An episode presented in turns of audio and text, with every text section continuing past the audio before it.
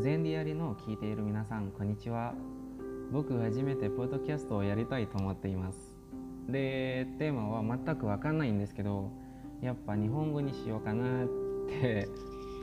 はい。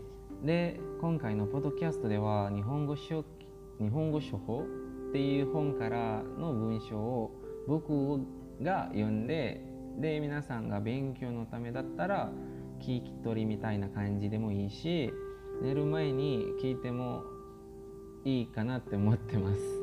はい。どちらかというとこういうやり方では聴解力を評価させると思いますからね。はい。早速ですがやりたいと思っています。最初はですね第10いや第22課から始めようかなってあの第1課だとめっちゃ簡単すぎるからやっぱりあの第22課からスタートしようかなって思ってます。はい。それではよろしくお願いします。